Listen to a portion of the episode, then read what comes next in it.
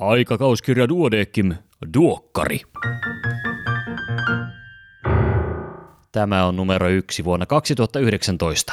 Minä olen Kari Hevossaari, Kandi Helsingistä. Tervetuloa mukaan. Uusi vuosi, uudet kujeet, eikö niin? Toivottavasti joulu meni hyvin, etkä luvannut uutena vuotena liikoja. Duokkari podcast aloittaa toisen vuotensa. Kiitos kaikille kuuntelijoille. Tarkoituksenani on pikkuhiljaa uudistaa tätä podcastia siten, että se antaisi yhä enemmän sinulle, hyvä kuulija. Yritän lisätä konkreettisen informaation määrää ja hiukan rikkoa vanhaa rakennetta. Kerrottehan palautetta, miten siinä onnistun. Ja muistathan, että voit kuunnella Duokkaria paitsi terveysportin kautta, myös suoraan Spotifysta tai podcast-äpeistä, kuten Applen podcastit tai Androidilla eikäs tai Podcast Addict tai oma lempparisi. Vaan nyt itse asiaan eli uusimman aikakauskirjan mielenkiintoiseen antiin.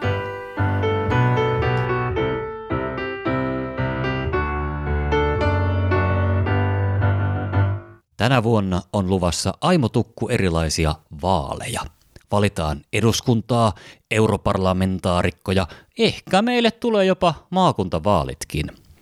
Vaan nyt on jo alkanut ensimmäinen äänestysaika. Nimittäin Duodeckimin valtuuskunnan vaalit ovat käynnissä ja äänestysaikaa on helmikuun 15. päivään asti. Ehdokkaat ja vaalikone seuraa nettisivuilta.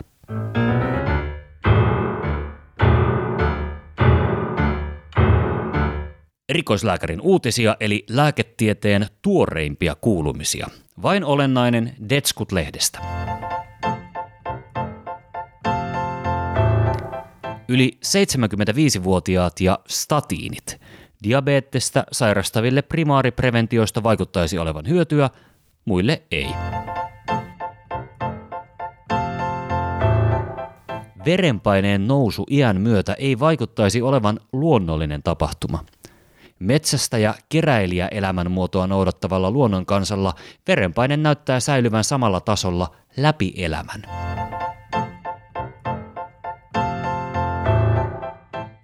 Veden juominen vähentää virtsatieinfektioita premenopausaalisilla, niukasti nesteitä juovilla naisilla merkitsevästi.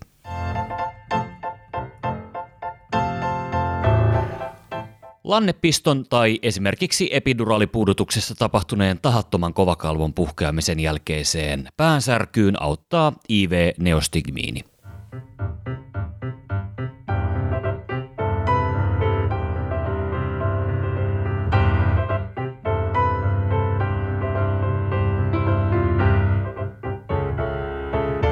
Katsausartikkelit.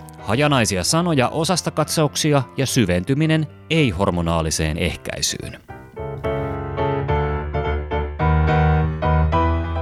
Kirurgia kehittyy. Katkenneeseen tai katkaistuun yläraajaan on mahdollista asentaa hermoilla ohjattava yllättävän toimiva myoelektrinen proteesi. Toki tällainen on varsin kallis. Käden siirtokin on toisinaan mahdollinen. HUSissa on meneillään hanke valmiuden saavuttamiseksi. Naisurheilijan oireyhtymä tarkoittaa tilaa, jossa potilas kärsii ainakin yhdestä seuraavista. Niukka energiansaanti, kuukautiskierron häiriöt tai pienentynyt luuntiheys. Vakavimmat haitat ovat syömishäiriön puhkeaminen ja luuntiheyden heikentyminen. Erityisen haitallista tämä on kasvuikäisille tytöille. Yötyö lisää riskiä tapaturmille, sydän- ja verisuonisairauksille sekä hormonaalisille syöville. Suurimmassa riskissä olevat yksilöt olisi hyvä siirtää päivätöihin.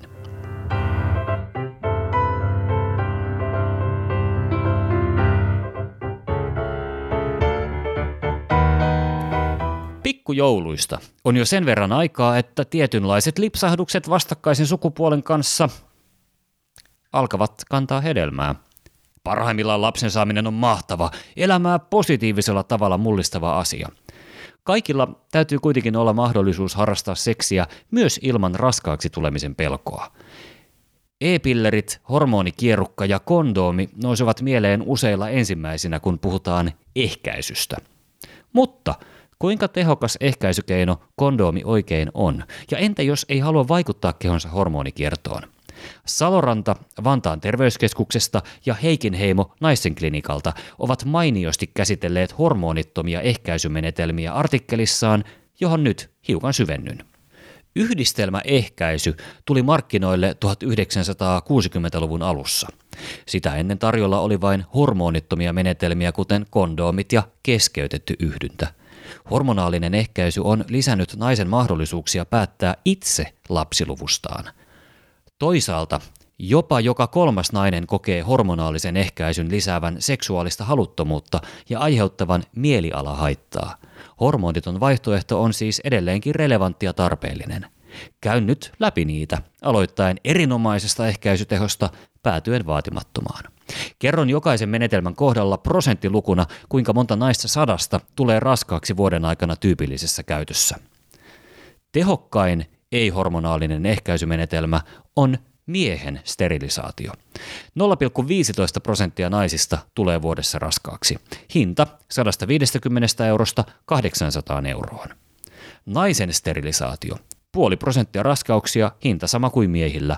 Kummallakin sukupuolella haittana voisi mainita menetelmän lopullisuuden. Kuparikierukka 0,8 prosenttia. Vuotojen runsastuminen, mahdolliset kivut ovat haittoja. Hinta 100-200 käyttöaikaa jopa 10 vuotta. Kondomi miehellä. Joka viides nainen tulee raskaaksi vuoden aikana. Kondomi naisella. Hiukan enemmän raskauksia kuin miesten kondomilla, lisäksi vaikea saatavuus. Kuitenkin molemmat ovat varsin hyvä suoja seksitaudeilta, joskin molemmissa kondomeissa inhimillisen virheen mahdollisuus on varsin suuri.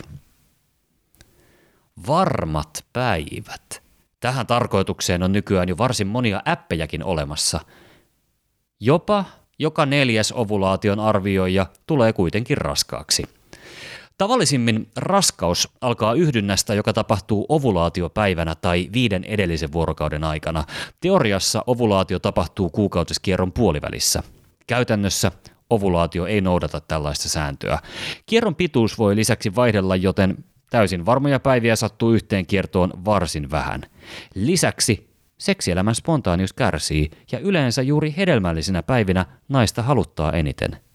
Toki menetelmä on ilmainen, jos ei hanki mitään härpättimiä tai sovelluksia. Pessaari lienee tänä päivänä vähemmän tuttu. Sillä suljetaan kohdunsuu mekaanisesti silikonista valmistetulla esteellä. Paikalleen asettaminen on varsin vaikeaa, se tulee tehdä kaksi tuntia ennen yhdyntää ja pitää pessaaria siellä vielä kuusi tuntia jälkikäteen. Lisäksi se luiskahtaa pois paikoiltaan varsin helposti. Jopa miltei viidennes pessaarin käyttäjistä tuleekin vuoden aikana raskaaksi. Lisäksi paikallista kutinaa saattaa esiintyä. Spermisidit eli siittiöitä tuhoavat aineet voivat vahingoittaa emättimen limakalvoa, altistaa virtsatietulehduksille ja niin edelleen. Noin kolmannes käyttäjistä tulee raskaaksi. Lopuksi vielä ilmainen, varmasti ikiaikainen menetelmä, keskeytetty yhdyntä. Maailmalla varsin suosittu, esimerkiksi Yhdysvalloissa käytössä yhdessä kymmenestä ja Turkissa ilmeisesti jopa joka neljännessä yhdynnässä – Ehkäisyteho on kuitenkin vaatimaton. Noin viidennes naisista tulee raskaaksi vuoden aikana. Mainittakoon, että siemensyöksyä edeltävässä nesteessä on varsin suurella osalla miehiä elinvoimaisia siittiöitä. Jos tätä kaikkea siis jotenkin summaisi, kuparikierukka ja sterilisaatiot ovat tehokkaimmat hormonittomat ehkäisymenetelmät, muiden teho on huomattavasti huonompi. Jos nainen ei halua hormonaalista ehkäisyä, tulee hänen toiveeseensa suhtautua vakavasti ja esitellä vaihtoehdot.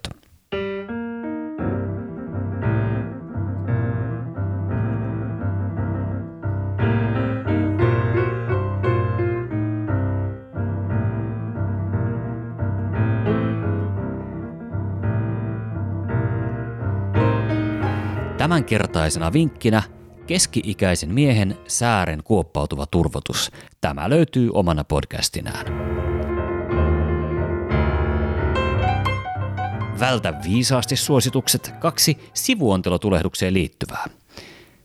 Vältä mikrobilääkehoitoa lieväoireisessa ja vähälöydöksisessä akuutissa sivuontelotulehduksessa ja vältä radiologisia tutkimuksia saman vaivan diagnostiikassa.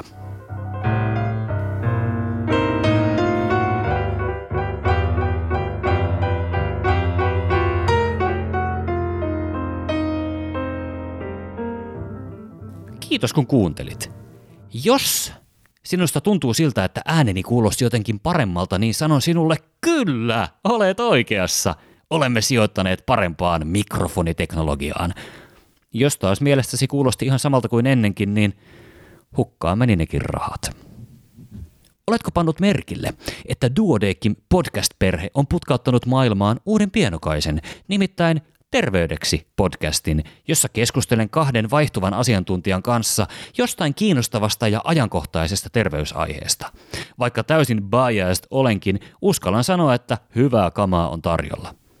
Eiköhän tämä riitä kuitenkin tällä kertaa, kahden viikon päästä sitten taas. Voi hyvin, nyt on Iiron vuoro.